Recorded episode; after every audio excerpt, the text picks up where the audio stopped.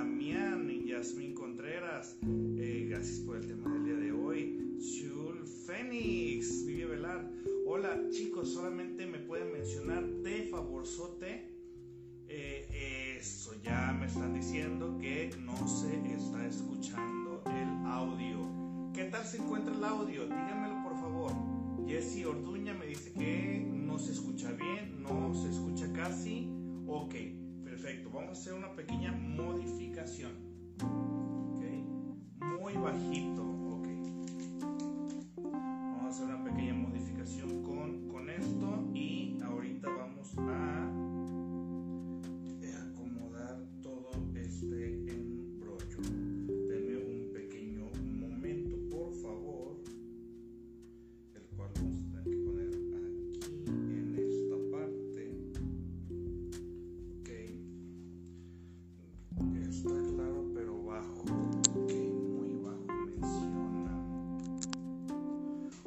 Aquí, ¿qué tal se está escuchando, amigas y amigos? ¿Me pueden mencionar, por favor? qué tan claro se encuentra el audio ahora aquí eh, conectado de esta manera. Hice una pequeña modificación y ya, ahí está. Ya me están diciendo que ya se está escuchando más claro. Ok. Eh, si se escucha bien. Muy bien. Ok, perfecto. Ya nos estamos escuchando muy, muy claro. Con esto hubo una modificación que sí le favoreció. Eh, muy bien, amigas y amigos, pues es un gusto el poder saludarlos, es un gusto el poder saludarlos. Ya es lunes, lunes 16 de agosto del año 2021, ya nos encontramos aquí conectados y somos que hasta ahorita 157 personas conectadas. Eh, se escucha fuerte y claro, dicen Morales, Rosy González, un saludo, eh, Castañeda Jessica, eh, Eli Art, que se escucha bajo, pues muchos están diciendo que ya se escuchan mejor. Pau Pedres, ¿qué tal? Muy buenas noches, Pau. Ya me dicen que ya está escuchando fuerte y claro. Telma Lorenzo, perfecto, súper bien, excelente. Bueno, eh, esta noche, esta noche vamos a tocar un tema que, que la verdad este tema a mí me llama mucho la atención y para mí era muy importante el abordarlo porque lo que deseo es dejar muy en claro el término de narcisismo. Eh, yo he estado identificando que muchas personas que muchas personas utilizan el término narcisista de una manera bastante, mm, ¿cómo se podría decir? Le dan un uso inadecuado, para empezar. Eh, le dan un uso muy inadecuado a la palabra narcisista, al término narcisista, y en muchas ocasiones lo utilizan eh, de una manera con una connotación totalmente negativa. Para empezar, sí saben lo que significa narcisismo, sí saben qué es el narcisismo, porque he notado que muchas personas le dan una connotación muy negativa. Exactamente, eh, Osvaldo Miguel, un uso muy despectivo, como que si fuese algo malo el narcisismo. Eh, y no, no es así. Primero vamos a, ver de qué se trata el narcisismo. Primero vamos a, a separar eh, el narcisismo eh, psicoanalítico y vamos a separarlo de el narcisismo que usualmente se utiliza en psicología y en psiquiatría. ¿Ok? Son situaciones muy, muy diferentes. Muy diferentes. Y hay que prestar muchísima atención en qué es lo que significa. Eh, muchas personas, eh, me he dado cuenta más en mujeres que en hombres, utilizan el término narcisista porque tuvieron una pareja que los trató, que las trató de una forma grosera, eh, poco agradable, eh, poco, pues simplemente no les gustó y fue un mal eh, fue un mal rato el que pasaron. Entonces utilizan el término narcisista para darle una connotación negativa al término, para tratar obviamente de ser, eh, para tratar de demeritar y ver a, ese sujeto con el que alguna ocasión salieron verlo de la forma más negativa posible y tratan, es más, he visto en ocasiones que utilizan hasta combinaciones bastante rimbombantes. Porque dicen, e, era un psicópata narcisista y en ocasiones ni siquiera saben qué significan los términos, ¿no? Eh, porque lo que quieren las personas es cuando sienten un dolor psíquico, un dolor mental, una tristeza por cómo me trató mi expareja, o cómo dejé yo que me tratara mi expareja, mejor dicho, quiero darle una connotación donde se vea ese sujeto eh, exacto, Cristina, como un sujeto carente de valores, como una persona muy mala, como una persona muy violenta, muy agresivo. Y, y la verdad es que vamos a desmenuzar el término narcisismo. ¿Qué es el narcisismo? Para empezar hay que saber de qué estamos hablando porque la gente, como ya les dije, eh, exacto, se oye mucho el término manipulador narcisista. Eh, cuando... Mm, el término narcisismo, narcisismo, en psicoanálisis, el narcisismo es parte de la estructura del yo es parte de la estructura de la personalidad y en psicoanálisis narcisismo es lo equivalente a lo que mucha gente le llama autoestima. Es el valor o el amor propio que se tiene la persona. Eh, en psiquiatría y en psicología se suele ver el narcisismo todavía como un trastorno. Eh, de la siguiente eh, manera, vamos a ver cuáles son las características según el DSM5 eh, de cuáles serían los, el trastorno narcisista de la personalidad. Y a ver dónde están los trastornos de la personalidad. Aquí está, 359. Vámonos a la página 359 paranoide, esquizoide, esquizotípico, antisocial, mm, límite histriónico. Aquí está. Trastorno narcisista, fíjate bien, ¿eh? Trastorno narcisista de la personalidad según el DSM5. ¿Ok? Eh, primeramente tiene sentimientos de grandeza y prepotencia, exagera sus logros y talentos, espera ser reconocido como superior sin contar con los correspondientes éxitos. Punto número 2. Está absorto en fantasías de éxito, poder, brillantez, belleza o amor ideal ilimitado. Punto número 3.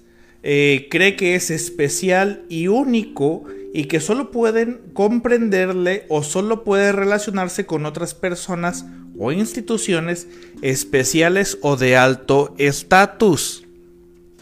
4. Tiene una necesidad excesiva de admiración. 5. Fíjate que, yo difiero con el punto número 4, ¿eh? la necesidad excesiva de, de admiración. Considero que eso va más como en el rasgo histriónico de la personalidad, ¿no? 5 eh, muestra un sentimiento de privilegio, es decir, expectativas no razonables de tratamiento especialmente favorable o de cumplimiento automático de sus expectativas. 6. Explota las relaciones interpersonales, es decir, se aprovecha de los demás para sus propios fines. 7. Carece de empatía. no está dispuesto a reconocer o a identificarse con los sentimientos y necesidades de los demás. 8. Eh, con frecuencia envidia a los demás o cree que estos sienten envidia de él. Y 9. Muestra comportamientos o actitudes arrogantes usualmente de superioridad. Bueno, aquí ya estamos definiendo el, eh, eh, el narcisismo como un trastorno. Y estamos hablando que es, visto desde el DSM5, que es eh, creado, es creado por la Asociación Psiquiátrica Americana. Y bueno, se utiliza tanto en psicología como en psiquiatría, pero en psicoanálisis, en psicoanálisis, eh, no es tanto así. El narcisismo es parte de la estructura del yo, lo que la gente conocerá como el valor propio, como el amor propio. Entonces, eh, cuando una persona se quiere mucho, cuando una persona se ama bastante, estamos diciendo que sus rasgos narcisistas, los rasgos narcisistas, pues eh, están muy presentes en, ellos mismos y además con lo siguiente.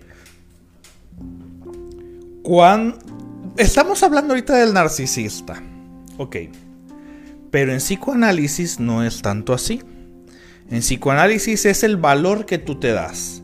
Cuando nos enamoramos, decía Freud, es un acto de humildad porque renunciamos a una parte de nuestro narcisismo para amar al otro. Dejo de amarme a mí un poco para comenzar a amarte a ti. Y hay personas que dejan de amarse a sí mismas por completo para amar en su totalidad al otro. Dejo de amarme a mí por completo para amar al otro. Entonces vamos a describir aquí eh, del narcisista, del comportamiento narcisista no vamos a hablar. Eso ya está muy trillado. Eso ya está muy... Eh, lo queremos ver como victimario. Y vamos a hablar el día de hoy. Vamos a hablar el día de hoy de la pareja. Fíjate bien. Vamos a hablar hoy de la pareja del narcisista.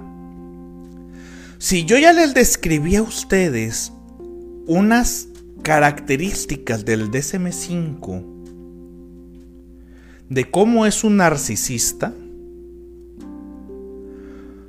¿qué tipo de persona, qué tipo de persona te imaginas que se pone a soportar a un sujeto con las características anteriores. ¿Cómo te imaginas que es una persona que está con alguien que tiene un trastorno narcisista de la personalidad? ¿Cómo te imaginas que es una persona? ¿Cómo es la pareja? Si estamos hablando de que, ay, estás hablando de mi ex, estás hablando de... ¿Cómo te imaginas? Exactamente.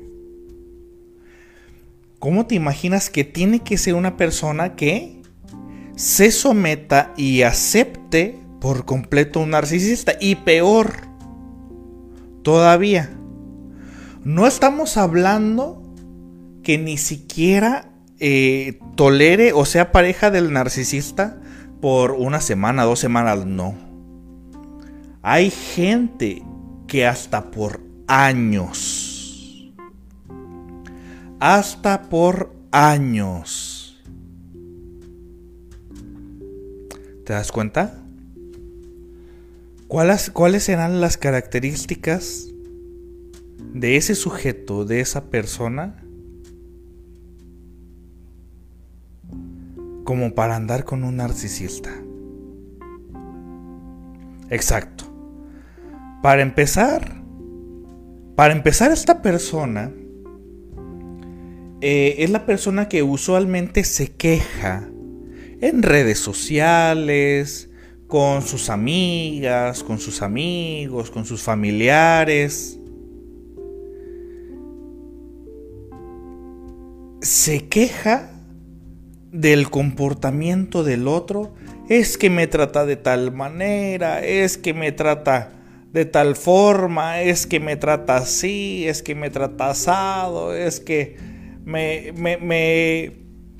es que me trata mal, es que no me valora. ¿Te das cuenta? Usualmente son las personas que, se la pasan quejándose y que usualmente, por la forma en cómo se expresan, eh, pareciera que los demás voltean, voltean a ver, fíjate bien, eh, voltean a ver a esa persona, a la pareja del narcisista, como como un adulador, pero voltean a verlo también como alguien que, que vive, fíjate bien, ¿eh? Alguien que vive de la compasión. Alguien que vive de la compasión. Alguien que vive de que lo vean con tristeza. Alguien que vive de que lo vean con con el ay pobrecito tanto que se entrega, ay pobrecito tanto que da, ay pobrecito tanto, ay y no lo valoran, o sea, alguien que vive de la compasión de los demás. Obviamente esta persona, la pareja del narcisista, pues no es narcisista, para nada. La pareja del narcisista, e, e, el narcisista, una persona, e, el narcisista no necesita demostrar que es superior porque él ya se siente superior. Él, él, ya se siente, ya se reconoce y ya se sabe superior. No necesita demostrar. El narcisismo es alguien que usualmente eh, se autovalora demasiado. Demasiado. La pareja del narcisista no. La pareja del narcisista usualmente no se autovalora. Exacto, Paloma Ortega. En alguna ocasión yo hablé, yo hablé de los damnificados del amor. Es un damnificado del amor, un damnificado de la atención. Un damnificado eh, usualmente es un sujeto que usualmente eh, eh, es alguien que se entrega mucho y, que no valoran todo lo que da, no, no valoran toda su entrega. Y, y usualmente eh, se está quejando y se ve como un damnificado, un damnificado del amor. Es aquel que siempre está sufriendo por alguien que, que no ve lo buena que es, que no ve lo bueno que es. Entonces tiene que cumplir con ciertos rasgos. Ya que estamos con el famosísimo DSM5, fíjense muy bien el que yo les voy a, leer. Eh, ¿Cuál era? Se, me saltó la, página. Eh, hoy ando muy de DSM5. Usualmente recurro a esto cuando tengo ganas de estar chingando, ¿no?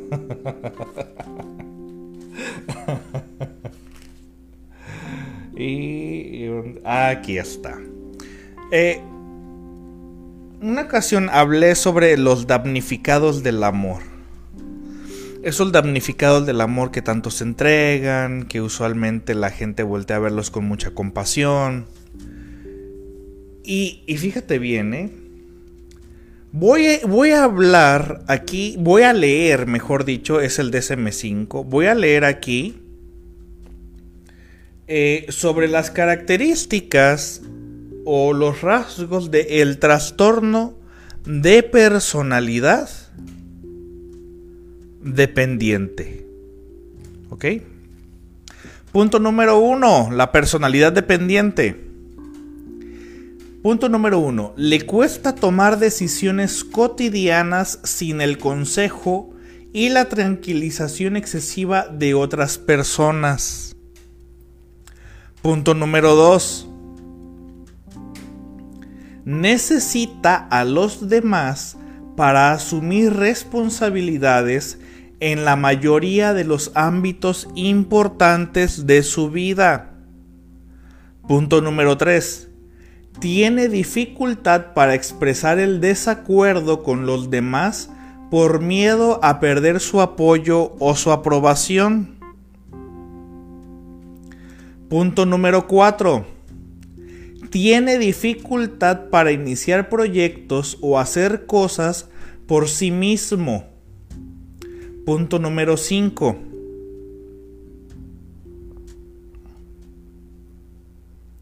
Va demasiado lejos para obtener la aceptación y apoyo de los demás hasta el punto de hacer voluntariamente cosas que le desagradan. Punto número 6. Se siente incómodo o indefenso cuando está solo por miedo exagerado a ser incapaz de cuidarse por sí mismo o sí misma. Punto número 7. Cuando termina una relación estrecha, busca con urgencia otra relación para que lo cuiden y lo apoyen. Punto número 8. Siente una preocupación no realista por miedo a que lo abandonen y tenga que cuidarse de sí mismo. Esto que yo les acabo de mencionar, esto que les acabo de leer, son los... Si usted cuenta por lo menos con cinco, si usted cuenta por lo menos con cinco, ¿qué cree? Es importante que vaya a terapia porque según el DSM5, eh, usted cuenta con un trastorno de la personalidad dependiente. Esa en muchas ocasiones, en muchas ocasiones, suele ser la pareja de quien llamará posteriormente como narcisista. En los rasgos de la personalidad dependiente, que son los que acabo de mencionar, en muchas ocasiones son los que se quejan, son los que se quejan y que andan diciendo, anduve con un narcisista, eh, me trató mal, me trató de tal forma, no, no me valoró, no, no me... Eh, no, no, no me, no me tomaron en cuenta, no, no, no, yo, yo soy la persona que entregó más, yo soy la persona que terminó perdiendo, porque yo fui el, eh, el que dio más. Y, el otro que es un narcisista, el otro que es un narcisista no me valoró. Y el otro es el malo porque es narcisista. Por eso, por no haberme valorado. ¿Te, fijas que la personalidad dependiente utiliza un discurso de victimista? Utiliza un discurso de victimista para hacer ver mal al otro porque él mismo no puede darse a la tarea de cuidar de sí mismo, ¿te das cuenta? Entonces, como no se está dando la tarea de cuidar de sí mismo, tacha a los demás como malos. A ti te llamaré narcisista y hablaré mal de ti y hablaré pestes de ti porque no valoraste lo mucho que me entregué no valoraste lo mucho que di. Yo soy la persona que terminó perdiendo porque yo fui aquella persona que tanto dio. Y, en su forma de expresarse, y en su forma de expresarse,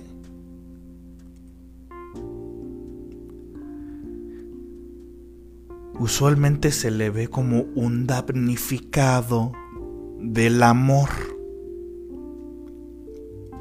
Es un damnificado que no fue valorado. Un damnificado de el necesitado de la compasión. Y cuando se le ve con compasión, si, si mi pareja no me dio, fíjate bien, ¿eh? Si mi pareja, es más, ¿sabes qué? Es más, hasta la pareja del dependiente no necesariamente tiene que ser narcisista. No necesariamente tiene que ser narcisista. Es más, a lo mejor ni siquiera es narcisista. Esta persona, como es la pobrecita, la damnificada, al otro lo llamará narcisista. A lo mejor ni siquiera es narcisista del otro. Pero lo llamará así porque como está tan enamorada de su papel de víctima, como está tan enamorada de su papel de víctima, necesita ver al otro como malo. Y a lo mejor el otro ni siquiera es narcisista para nada. Pero esta persona sí lo llamará de esa manera para ella misma, para ella misma, posicionarse en un papel totalmente de, aquel noble corderito, de aquel noble corderito que no le hace daño a nadie. Y, y, este sujeto, el pobre yo, el pobre de mí, el pobre de mí, como no fui valorado, pues el otro es malo. son estas personas que usualmente, fíjate bien, ¿eh? desde un inicio, desde un inicio, entregan por completo a los demás, se entregan por completo, se entregan en su totalidad, todavía en un terreno que ni siquiera es firme para ellos. O sea, ven amor ven amor en un lugar donde ni siquiera hay amor. Son personas que ven amor donde no hay y que todo lo quieren captar como una señal de amor. Todo lo quieren captar como una señal de amor. Son esas personas que les dices mi amor y ya están entregando absolutamente todo. Que se entregan de una manera desmedida.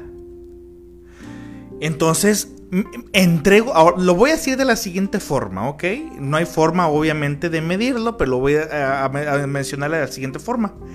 Entrego mucho con la finalidad de recibir mucho. Y si no recibo mucho, voy a tachar al otro de malo. Voy a tachar al otro de que no me entiende, no me comprende.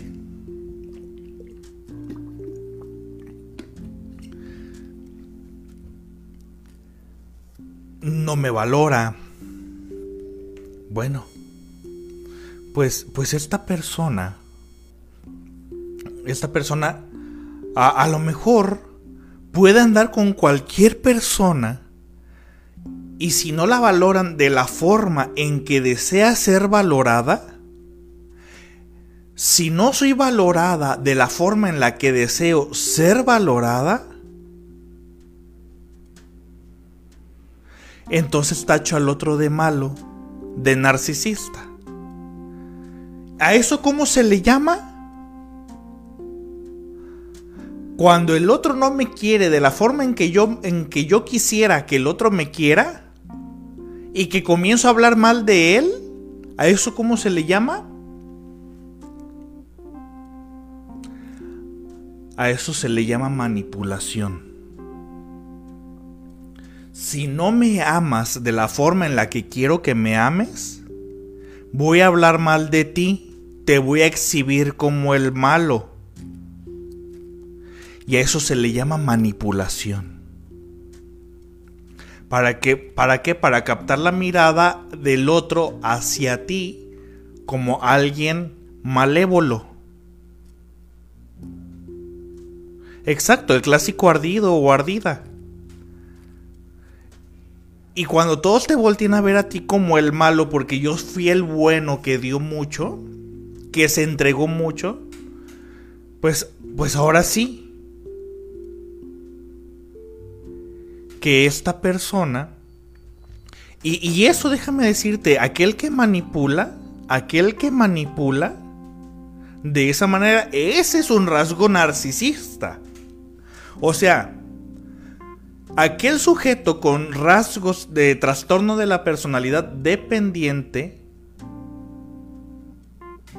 va a tachar al otro como narcisista, pero está manipulando para que volteen a verlo como malo.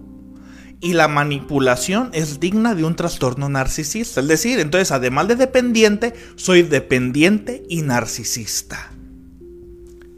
¿Te das cuenta? Aquel que quiere manipular la atención para que vean al otro como el malo, ese también es narcisista. Pero dentro de la clasificación del trastorno narcisista de la personalidad. ¿Qué necesidad tienes de que te vean como una persona noble, ¿Por, qué tengo tanta... ¿Por qué tengo tanta necesidad de que me vean a mí como una persona vulnerable, como una persona eh, damnificada, como una persona eh, que no se puede defender, como una persona entregada, ¿Qué necesidad tengo de que me vean así? ¿Por qué, ¿Por qué tendré la necesidad de que me vean de esa forma? A ver, ¿por qué se imaginan? Porque no veo al otro, no veo al otro como es. Veo al otro como necesito verlo.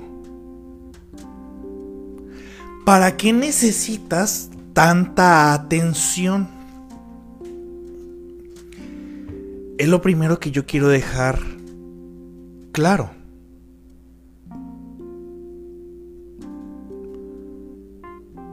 ¿Para qué necesitas tanta atención?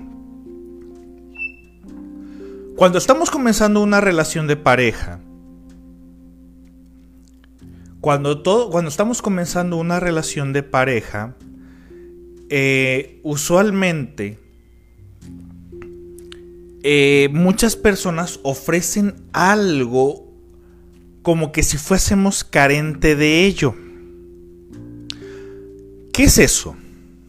¿Qué es lo que ofrecemos cuando estamos comenzando una relación de pareja y que la gente usualmente lo compra? más las mujeres que los hombres. ¿Qué es lo que le llama la atención a muchas mujeres cuando están iniciando una relación de pareja y que los hombres se sienten casi obligados a, ofrecer eso desde un inicio? Protección, cuidado, atención. Ay, es que, es que yo, a mí me gusta que me presten atención. Eh, ¿Qué te gustó de él? Ay, que era muy atento conmigo. ¿Y qué más? Ay, pues que me cuidaba, que me protegía. ¿Te das cuenta que, que lo que nos gusta o, lo que gusta de una persona es de alguna manera lo que nos falta? te, ofrezco lo que, lo, lo que siento que te falta, porque te expresas como alguien que no lo tiene. Como, exacto, como una niña huérfana. Te expresas como una niña huérfana.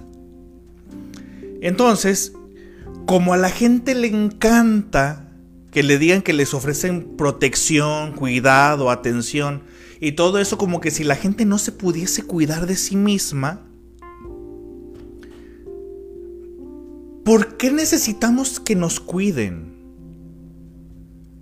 ¿Por qué necesitamos que nos presten tanta atención? ¿Por qué, por, qué compramos a alguien que nos, que nos vende protección? Exacto, se ve como una persona necesitada. ¿Y de dónde nace esa necesidad? ¿Por qué compro tanto? Dice, ¿el narcisista se da cuenta de las carencias y se aprovecha de ello? No, para nada. Tú desde un inicio dices tus carencias. Y todo el mundo, todo el más, fíjate bien, ¿eh? Aquí te va, qué bueno que me hacen esta pregunta. ¿El narcisista se da cuenta de las carencias y se aprovecha de ello? No para nada. Al contrario. Tú desde un inicio le haces saber al otro cuáles son tus carencias para que el otro se ponga en el papel de que te va a cuidar, de que te va a proteger. Prácticamente tú le dices al otro cómo es que se tiene que comportar contigo por la forma en cómo te comportas tú también. ¿Qué sucedería? Pregunta, ¿qué sucedería si tú desde un inicio, si tú desde un inicio te comportas con el otro como una persona muy segura de ti misma, que no necesita protección y cuidado, como una persona bastante segura de sí misma, el otro no tendría por qué ofrecerte atención y cuidado si desde un inicio tú te presentas como una persona muy segura. El otro no tendría por qué ofrecerte a ti atención si te comportas como una persona que no está carente de atención. Pero la gente hace cualquier cosa con tal de recibir atención.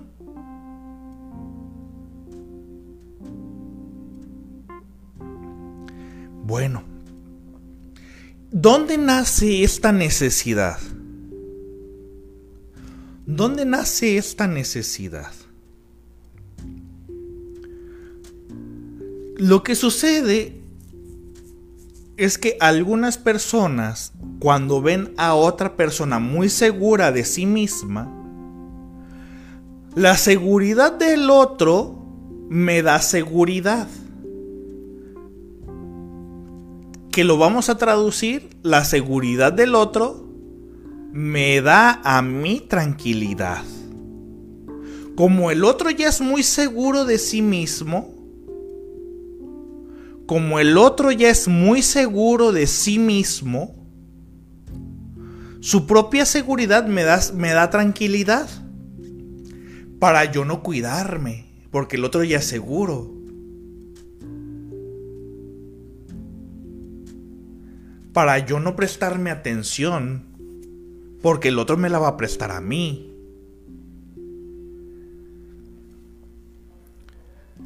le pido y le exijo al otro, le pido y le exijo al otro que sea lo que yo quiero que sea y que cumpla con mis demandas. ¿Para qué? Porque en el otro, cuando me brinda protección, cuando me brinda cuidado, cuando me brinda atención, Juan David Nacio aquí lo llamaría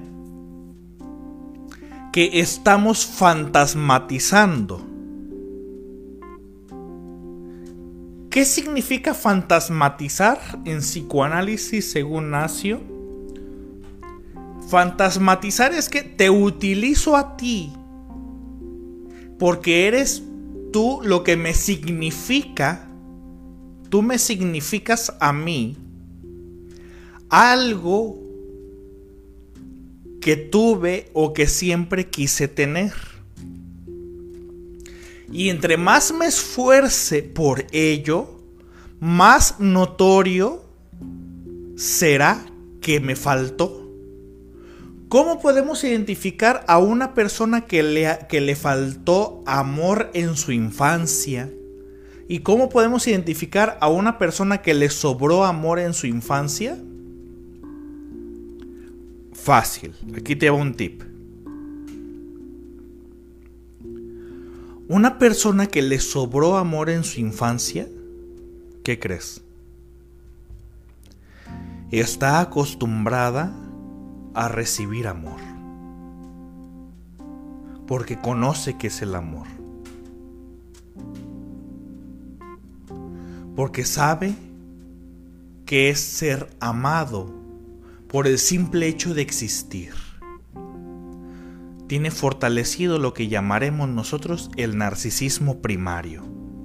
El ser amado por mi simple existencia.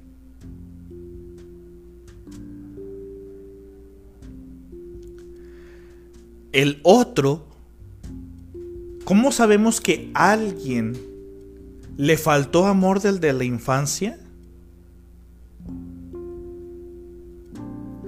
Porque siempre se tuvo que esforzar para recibir amor. Siempre se tuvo que esforzar por un padre ausente o por un padre que estaba o era un padre que castigaba no había una buena relación del todo con el padre, con la madre, y se tenía que esforzar, mira mamá, ya saqué mi 10. Mira, mira mamá, ya saqué mi 10, ahora sí ya. Ya, ya, ya soy digno de tu amor. Mira papá, me saqué un 10. Y el papá te dice, pues es lo que tienes que hacer, a eso vas a la escuela.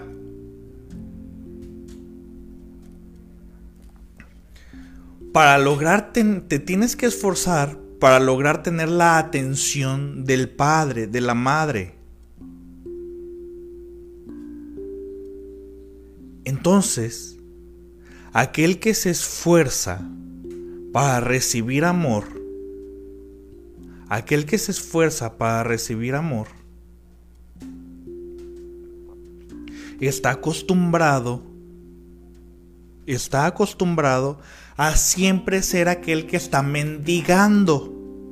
Está acostumbrado a que lo vean como el pobrecito, como la pobrecita.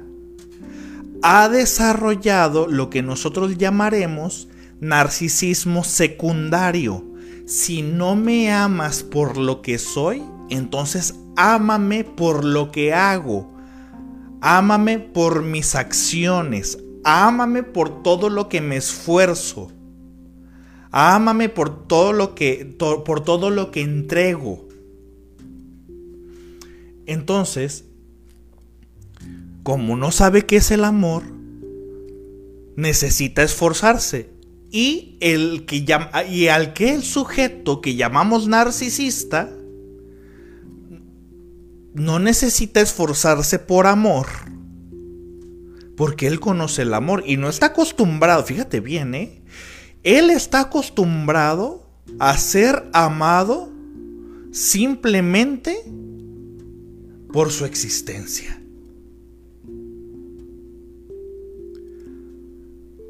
Y el otro, el dependiente, está acostumbrado a recibir amor por esforzarse. Por esforzarse. Entonces hay gente, hay gente que está tan acostumbrada a esforzarse por amor que el día que alguien llega y los ama por el simple hecho de existir, a veces hasta rechazan ese amor porque no están acostumbrados. Entonces, sabes que no, porque yo estoy acostumbrado a esforzarme y el que me ames nada más porque yo existo, como que no me sabe. Entonces, necesito esforzarme para que me ames, para ganarme el amor. Necesito ganarme el amor. Es decir, son personas que ya se volvieron adictas al esfuerzo. Pero entre más se esfuerzan, entre más se esfuerzan, le exigen al otro que los valore. Pero esa valoración nunca es suficiente. Nunca es suficiente. Siempre quiero que me estés valorando por todo. Por todo quiero que me valores. Entonces el otro pues también se enfada. Fíjate, ¿cómo llamamos al otro narcisista en una connotación negativa? Porque se enfada de, de estarte valorando, evaluando y tú, y tú a fuerzas quieres que por todo te esté evaluando. Hay gente que no sabe recibir amor nada más por, por su existencia. Entonces necesito... Entonces necesito esforzarme porque simplemente si me amas así nada más, pues no estoy acostumbrado. No estoy acostumbrada. E, entonces, no, no, no puedo recibir amor así porque... Porque no, ¿cómo crees? Yo estoy acostumbrado a esforzarme. Hay gente que no está preparada para recibir amor. No está preparada. Están más enamorados de su papel de víctima. Están más enamorados de su papel de, de, ser, de, verse eh, como personas a las cuales las ves con compasión están enamorados de verse como sujetos que se esfuerzan, como damnificados. Están más enamorados de su papel de víctima y el otro como no los pela, entonces eres el sujeto perfecto para yo poder seguir siendo una víctima. Entonces estoy más acostumbrado al amor. Y sí, exacto. Hay gente que hasta pregunta, ¿por qué me amas? Hay gente que no, no, no puede con eso. Se les hace extraño que los amen. ¿Se dan cuenta?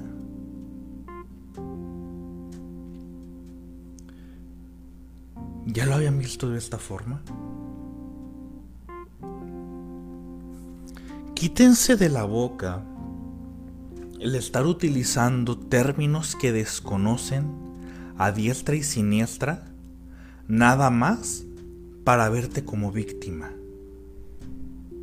Créeme, lejos de ver al otro como alguien malo,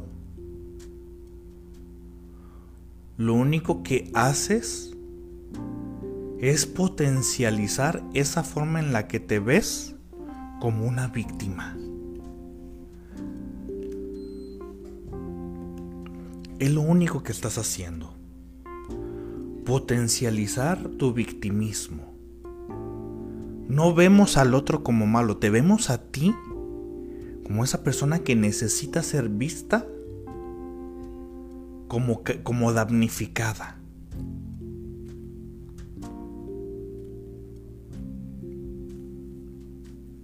das cuenta? ¿Cómo te imaginas que te ves en ese papel?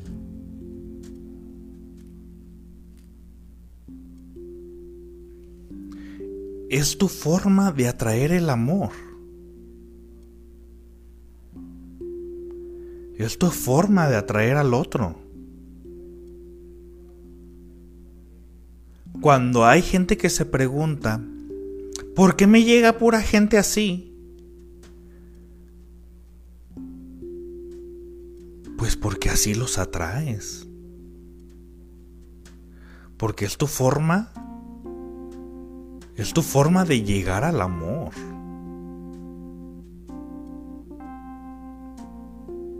Es tu forma de venderte al mundo.